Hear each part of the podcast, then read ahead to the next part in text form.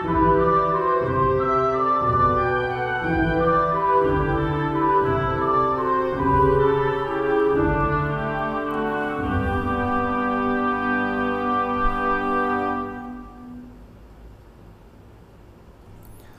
meus amigos, minhas amigas, muito boa noite para quem está ao vivo, bom dia, boa tarde, boa madrugada para quem estiver assistindo depois, de maneira assíncrona. Bem-vindos a mais um Evangelho no Lar, o momento que a gente tira para estudar o Evangelho segundo o Espiritismo, os ensinamentos de Jesus à luz dos Espíritos os espíritos mais iluminados, mais esclarecidos, e também que a gente tira um tempinho para a gente é, fazer prece, se concentrar, refletir, pedir, agradecer, enfim, um momento que a gente se conecta com o mais alto. Antes de mais nada, é, você que está assistindo ao vivo aí, faça como a Beth, querida, boa noite, como é que você está? Tudo bem? Eu acho que o som está tudo certo, mas por favor me dê um ok. E todo mundo aí faça como a Beth, coloque o seu boa noite, coloque sua mensagem aí no chat que a gente vai interagindo enquanto isso, tá bem? Bom, hoje nós vamos estudar motivos de resignação. Eu já comecei entalando aqui, mas enfim. Vamos embora então que muita coisa boa nos espera. Vamos fazer então nesse momento. Eu peço que você fique confortável, é, fique num lugar tranquilo, uma iluminação baixa, preferencialmente com fones de ouvido ou não. Você que decide, pode assistir na TV também, mas se você estiver no celular ou no computador, melhor ainda que você participe do chat. A TV ainda não dá para participar do chat. Ok? A Beth está falando que está Tá bem? Que bom, querida, e que o som está ótimo. Antes de mais nada, hoje é dia 23 de fevereiro é, e logo mais às 21h30 nós teremos a nossa primeira live para inscritos, é, membros do canal. Inscritos não, membros do canal, que é uma live é, onde eu vou bater papo com os membros apoiadores aqui do canal. Se você ainda não é e quer participar, daqui a pouquinho aproveita e clique em Seja Membro. E claro clique em inscrever-se se você não for inscrito, ative as notificações, clica naquele joinha, tá bem? Vamos então para a nossa prece inicial.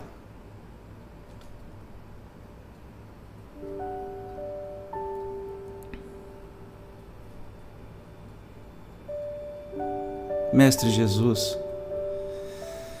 que bom que estamos mais uma vez, mais uma semana juntos unidos e reunidos em qualquer ponto deste planeta, em qualquer ponto deste universo, afinal de contas, não somos só os encarnados que participam desta, deste encontro, dessa reunião, e sim aberto para todo o plano espiritual.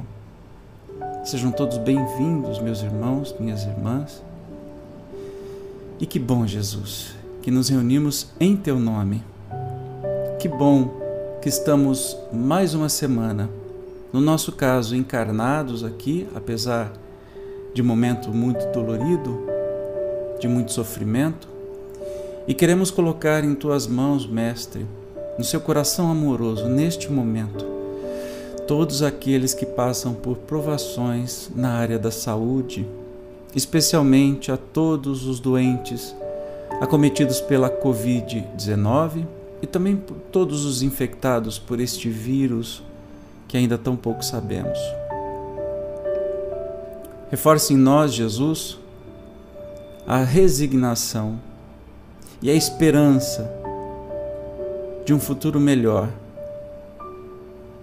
a esperança de mais saúde, a esperança de continuarmos a nossa jornada aqui na Terra um pouco mais. Abre a nossa mente, Jesus, para que possamos, nessa noite, juntos, aprendermos um pouquinho mais sobre o teu Evangelho de amor. Assim seja. Muito bem, então vamos sem demora aqui para o estudo da noite. Vamos para lá. Taram, motivos de resignação. Ai, esqueci. Sabia que eu estava esquecendo alguma coisa. Vamos à nossa leitura aqui do dia 23. É, do livrinho Palavras de Luz, que é uma coletânea das principais frases é, de Emmanuel, psicografadas pelo nosso querido Chico.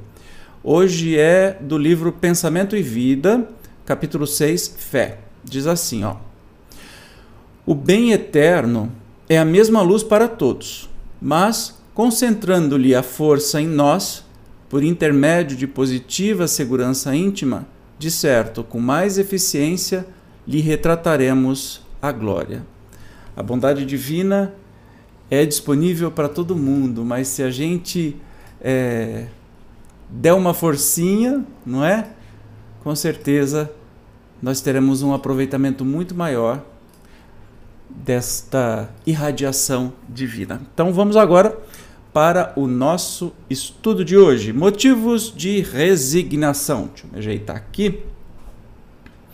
Hoje é mais curtinho. Por essas palavras, deixa eu grifar aqui: bem-aventurados os aflitos, pois que serão consolados.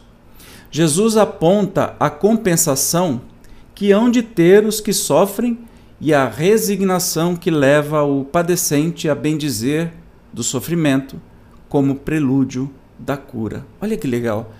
É, como vocês sabem, eu realmente não é, prevejo, né? Eu não leio antecipadamente, até mesmo para a gente aprender junto esse estudo. E hoje me brotou no coração uma, um desejo enorme para a gente dedicar esses momentos é, a todos os doentes, especialmente aqueles que passam pela tragédia do Covid, né? Mesmo para quem desencarna e para quem não desencarna, que fica com sequelas terríveis.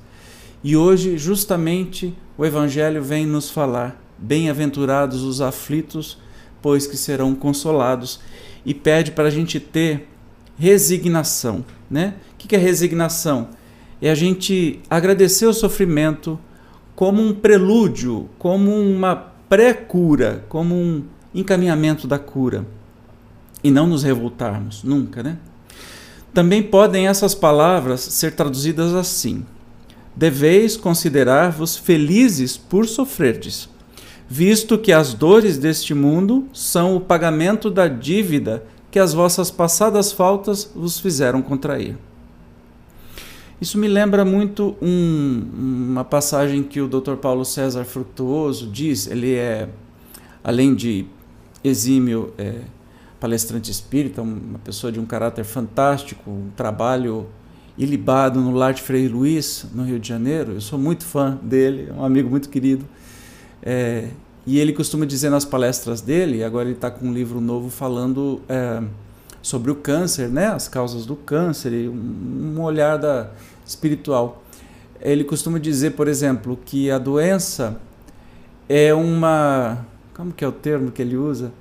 A doença é um aspirador das nossas faltas passadas. Por meio da doença, a gente evolui mais rápido, aprende mais rápido, não é? Porque a dor nos, nos chacoalha a goiabeira, né? A gente precisa começa a olhar para tudo com, com outros olhos. E quando a gente é, possui a resignação, a aceitação da doença, não no sentido de, ok, doença me vença, mas no sentido de, beleza, doença, para que eu possa superá-la, né?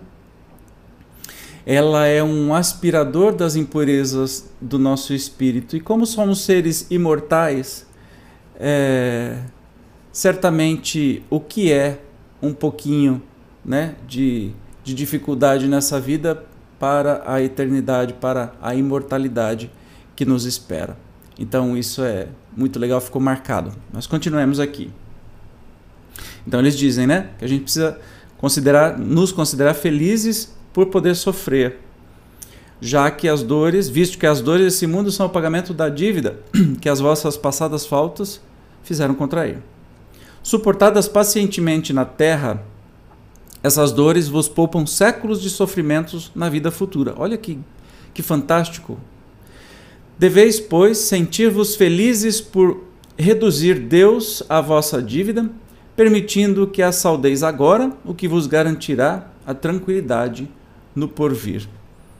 Então, quando a gente começa a olhar para a, a doença, não como uma vilã, e que a gente não se sinta como vítima, porque não há vítimas no universo, se houvesse vítima de qualquer que seja o tipo no universo, uh, a gente já entenderia que Deus não é a justiça. Né? Ele não é justo, ele é a justiça.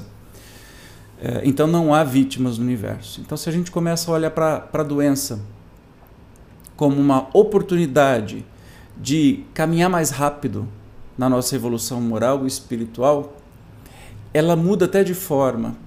E talvez, talvez não, a gente vê é, pessoas ah, com este comportamento superando as doenças de uma maneira mais rápida, mais curta e com belo aprendizado. E o Evangelho nos traz aqui. Né?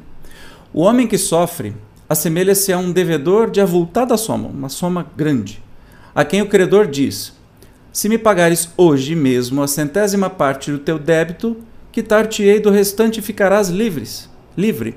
Se não o fizeres, atormentar-te-ei até que pagues a última parcela.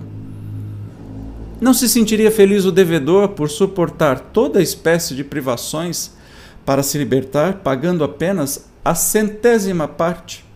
Vou até grifar isso aqui, ó. Pagando apenas a centésima parte do que deve. Imaginou? Em vez de se queixar do seu credor, não lhe ficará agradecido? É, a gente ainda mais nessa época de crise que a gente está vivendo, a gente sabe muito bem uh, o que, que significa isso, né? Você tem uma dívida. E aí o seu credor fala assim: olha, se você pagar uma parcela agora, as outras nove das dez que você me deve sai na faixa, gratuito. Ou não compensa? Compensa. Assim é como na doença também.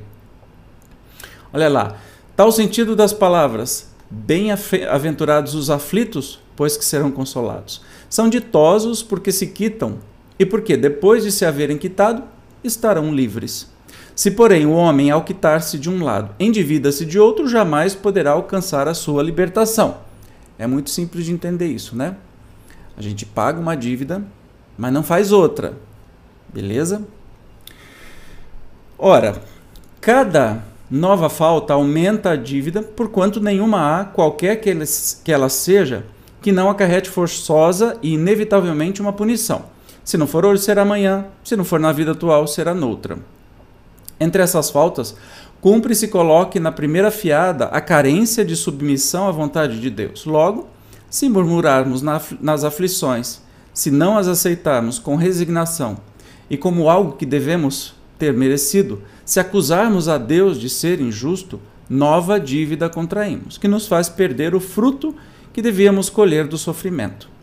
É por isso que teremos de recomeçar absolutamente como se, a um credor que nos atormente, pagássemos uma cota e a tomássemos de novo por empréstimo. Então, a questão da revolta contra Deus e da não aceitação da própria prova que você passa, da doença, é, traz aí a abertura de novas dívidas, né? Você fica revoltado com Deus, bota a culpa em Deus, como se Deus tivesse culpa de alguma coisa, como se algo tivesse culpa. Não é culpa nem de Deus e nem sua. Você está colhendo apenas aquilo que plantou, nesta vida ou em outras. Lembra que a gente já estudou a respeito de que 90% das coisas que a gente passa nessa vida são devido a comportamentos desta vida. Então, a gente só pode é, conseguir agradecer ou xingar a gente mesmo nessa vida e não Deus e qualquer outra coisa. E o restante, que não é muito, vem de outras vidas, dívidas que assumimos. Então, se a gente aceitar o nosso sofrimento né, é, com resignação e até com uma certa gratidão a Deus, porque é uma oportunidade, uma prova para passar mais rápido, com certeza a gente vai andar mais rápido e o que é uma vida no percurso de infinitas vidas na nossa imortalidade, não é mesmo? Ao entrar no mundo dos espíritos, o homem ainda está como operário que comparece no dia do pagamento.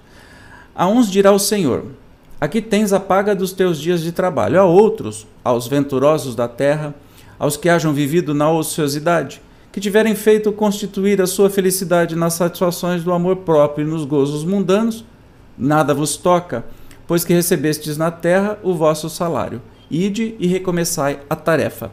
É bem interessante esta essa analogia, né? Esse simbolismo que fala assim, olha, quando a gente entrar, voltar para a vida dos espíritos ou a verdadeira vida, ah, o Senhor aqui, né, é, diz assim, olha, aqui estão, aqui está paga dos teus dias de trabalho, mas para quem não trabalhou vai dizer assim, ó, você não tem nada para receber porque você já se divertiu muito na vida, né? O homem pode suavizar ou aumentar o amargor de suas provas conforme o modo por que encare a vida terrena. Então a gente pode aumentar ou suavizar o amargor. Tanto mais sofre ele, quanto mais longa se afigura a duração do sofrimento. Ora, aquele que encara pelo prisma da vida espiritual apanha, num golpe de vista, a vida corpórea. Ele a vê como um ponto do infinito, compreende-lhe a curteza e reconhece que esse penoso momento terá presto passado, passado rápido. A certeza de um próximo futuro mais ditoso o sustenta e anima. E longe de se queixar, agradece ao céu as dores que o fazem avançar. É... Então, o homem pode suavizar ou piorar o seu sofrimento, né? Então está dizendo assim, aquele que entende que o sofrimento é apenas um pequeno período é, que a gente vai passar, mas que vai nos trazer grandes, é, grandes felicidades depois. Olha o Evandro, professor Evandro. Eu sou professor, tá, gente? Minha primeira formação com 17 anos eu já estava dando aula em escola, no estado. Eu tinha quase aluno mais velho que eu, muito doido isso. Mas eu faço analogia com o, o um ano escolar, por exemplo. Ah, os alunos, a gente passou por escola, sabe que tem que fazer as provas, a prova do bimestre, depois a prova, e depois tem que passar de ano fazendo as provas. Não é um tormento na hora da prova? Não tem sofrimento, né? Para estudar, aquela aflição. Se você foi mal numa prova, então, nossa senhora, para depois recuperar tudo aquilo é um desespero, né? Muito sofrimento. Mas e a sensação quando você chega no final do ano e você passou de ano? e talvez com notas muito boas, não é uma delícia? E aí você olha para trás hoje, você olha para aquelas provas que você fez na escola. Você acha que realmente foram tão grandes quanto você imaginou que elas eram no, no dia que você fez? Óbvio que não. Então é mais ou menos numa analogia muito pálida, muito miserável que eu estou fazendo, é como se fosse das vidas. Quando a gente voltar no mundo espiritual a gente olhar para as provas que passamos aqui no mundo físico, vai falar assim: ai, que bobagem! Olha, eu consegui vencer esta prova, este sofrimento, esta doença, e o tanto que eu caminhei, o tanto que eu fui beneficiado depois disso. Né? Por isso, é, bem-aventurados os aflitos, porque serão consolados. Né? Agora, contrariamente para aquele que apenas vê a vida corpórea, interminável que lhe parece esta, e a dor o oprime com todo o seu peso. Daquela maneira de considerar a vida resulta ser diminuída a importância das coisas deste mundo e sentir-se compelido o homem a moderar seus desejos, a contentar-se com a sua posição sem invejar a dos outros, a receber atenuada a impressão dos reveses e das decepções que experimente. Daí tira ele uma calma e uma resignação tão úteis à saúde do corpo quanto à da alma. Ao passo que, com a inveja, o ciúme e a ambição, voluntariamente se condena à tortura e aumenta as misérias e as angústias da sua curta existência. Do que, que a gente tira é, hoje a lição né, do Evangelho? Não adianta ficar reclamando não adianta ficar atormentando Deus e clamando, né? Para que ele alivie a barra. Não, peça ao contrário. A gente precisa pedir força para Deus para que a gente possa é, passar mais rapidamente por tudo aquilo que a gente tem que passar. Não adianta, gente. O que é meu eu vou passar, o que é seu você vai passar, o que é do outro o outro vai passar. Não há injustiça no universo, não há vítimas no universo. A vítima, que geralmente é hoje, pode ter sido o algoz do passado. Né? A gente vê por tantos relatos, especialmente as cartas é, que contém aí o livro dos médiuns, por exemplo, dizendo dos espíritos felizes, os mais ou menos felizes, os infelizes, a gente vê. Tudo é plantação e colheita, sem culpa, tá? Sem pecado. Pecado, na verdade, é uma palavrinha que foi mal traduzida de propósito pela igreja, que traduziu, se não me engano, segundo o querido Celestino, professor Severino Celestino, a, a palavra avon, olha que interessante, né? Avon foi traduzido como pecado e, na verdade, significa erro. O pecado, como dizem os meus queridos Ururaí, Márcia Barroso, lá da minha casa Espírito Geol, que eu amo de paixão, eles dizem assim: a culpa é um sentimento tão estranho que não movimenta nenhuma, nenhuma atividade cerebral. Olha que doido. E só faz um efeito: te controlar. Então a culpa ela é usada pelas religiões. Olha, se você não fizer isso, você vai parar no inferno porque Deus castiga. Porque Deus... Acha que Deus castiga, gente? Não faz sentido isso. E quando a gente vê que foi traduzido errado, é erro. Quando a gente faz um erro, o que, que a gente faz? Conserta o erro. Então isso faz bem até para a nossa saúde. Se a gente fez alguma coisa errada, a gente está consertando os erros. E depende do nosso comportamento para que, uma, as provas venham cada vez mais leves e a gente consiga superar. É, São Paulo Apóstolo já dizia, né? O amor cobre uma multidão de pecados. Ou seja, você pode ter errado pra caramba. Olha lá, a palavra pecado, de novo, como erro. O amor cobre uma multidão de erros. Você pode ter errado pra caramba. Mas quando você ama, e o amor é o alto amor e o amor pelo outro, né? Quando você faz essas duas coisas, você já apaga aqueles erros. Você na, na, na cardineta é, da, da da dívida e, da, e dos créditos, você vai pagando as dívidas com esses créditos, que são as ações, as atitudes amorosas que você tiver na vida. Que a gente tiver, né? Parece que eu não estou no meio. Então isso é lindíssimo, né? É maravilhoso. E por isso que Jesus foi muito feliz em todas as frases que disse, mas especialmente no Sermão da Montanha, que nos direcionou tantas coisas, né? Bem-aventurados os aflitos, porque serão consolados. E justamente no momento que a gente mais sofre, a gente tem esse, consolo, esse afago, esse abraço de Jesus para dizer assim: olha, aguenta aí, meu irmão, aguenta o tranco, força, coragem, porque isso tudo vai passar e você vai receber muito mais por isso com a sua própria evolução moral, sua evolução espiritual. Né? Se é um momento de dor, um momento de doença, e vai que essa doença, como a Covid, te leva para o outro mundo, então todos nós estamos arriscados nisso. É, é, meio estranho falar isso, mas assim, uma das coisas que o Uru sempre fala é: você vai morrer. Então a gente tem que estar tá sempre é, consciente disso. Assim a gente aproveita cada vez mais a nossa encarnação, porque ó, tem uma fila grande, hein?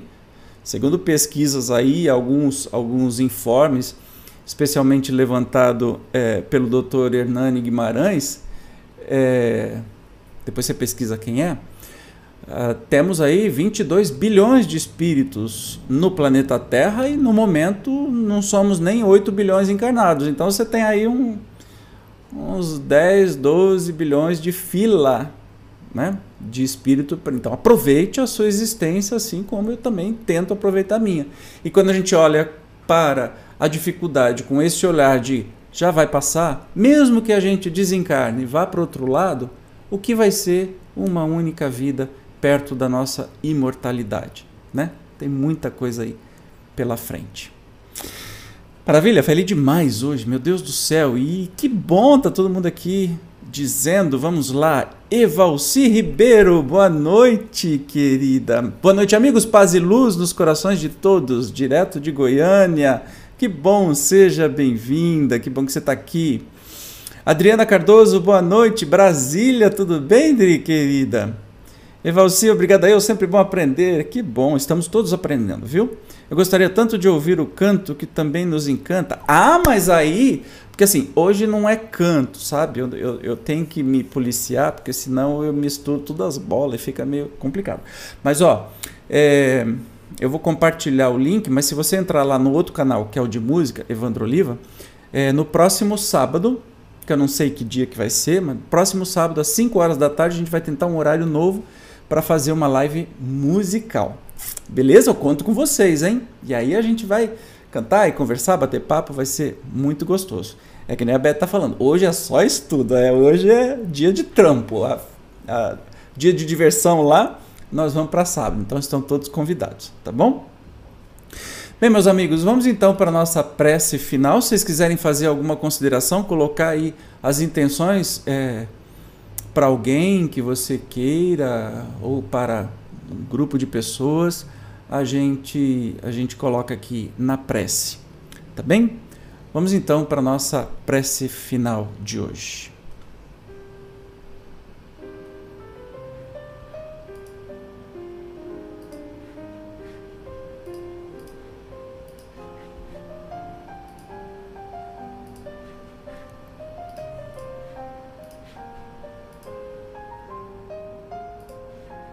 Jesus amado, gratidão mais uma vez por estarmos juntos nessa noite, neste dia, nessa manhã, nessa tarde.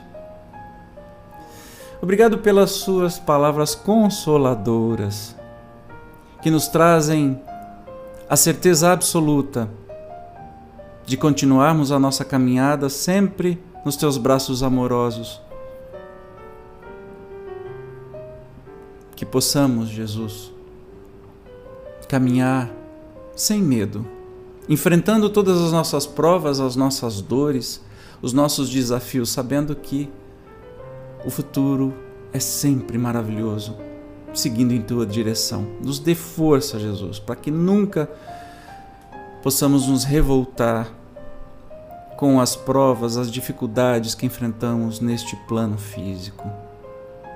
Sabemos, Jesus, que não há nenhuma punição, apenas consequência dos nossos atos.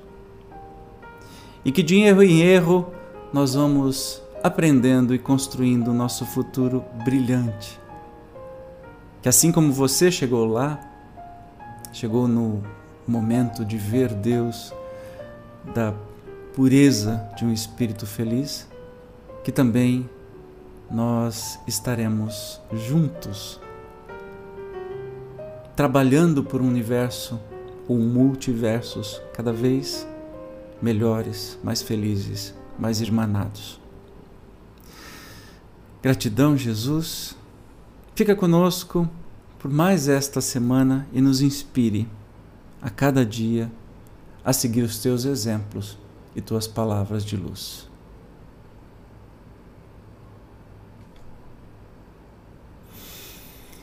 Muito bem, eu entrei no lugar errado. Aí, pronto. a Eva Alci está dizendo: coloca aí para a gente divulgar. Gosto do seu trabalho. Obrigado, querida. Eu não, não sei se eu vou conseguir fazer isso agora, porque senão eu entro no outro canal vai dar pepino aí. Mas nas minhas redes eu vou estar tá divulgando sempre, tá? É, só procurar. Evandro Oliva vai estar tá lá. Já tem o um evento, é só definir a o lembrete para você ser avisado. Então, sábado às 5 horas da tarde, vamos fazer um happy hour, né? É gostoso. E você está dizendo que Deus nos ilumine sempre mais, nos capacite para sermos ferramentas do amor, estendendo o nosso olhar ao próximo mais próximo. Assim seja, querida. Ângela, que, querida, bem-vinda. O conhecimento acende a luz do Espírito. É isso aí. Assim seja. Ah, a Beth vai passar. Que bom, que bom, querida. Que bom. Bom, meus queridos e queridas, por hoje a gente então encerra nosso, os nossos trabalhos. Eu te espero no, no próxima, na próxima live do Evangelho no Lar e eu faço um desafio para você. Eu vejo que a cada semana a gente está aumentando um pouquinho mais de pessoas ao vivo. Não que quem está acompanhando é, em outros momentos não seja importante, mas ao vivo é mais gostoso essa participação de vocês. Então, para o próximo Evangelho no Lar, que você sabe, é sempre nas terças-feiras, 21 horas, convide um amigo, um só ou uma só, para estar presente, seja de qualquer parte do planeta. tá bom? E a gente vai de encontro em encontro dobrando essa corrente maravilhosa, essa energia maravilhosa e a gente vai se fortalecendo junto. Combinado? Então, para quem é membro do canal, já já estamos entrando na live para os membros e para quem não é, nos encontramos no próximo Evangelho no Lar. Eu te espero. Um beijo maravilhosa semana para você. Tchau.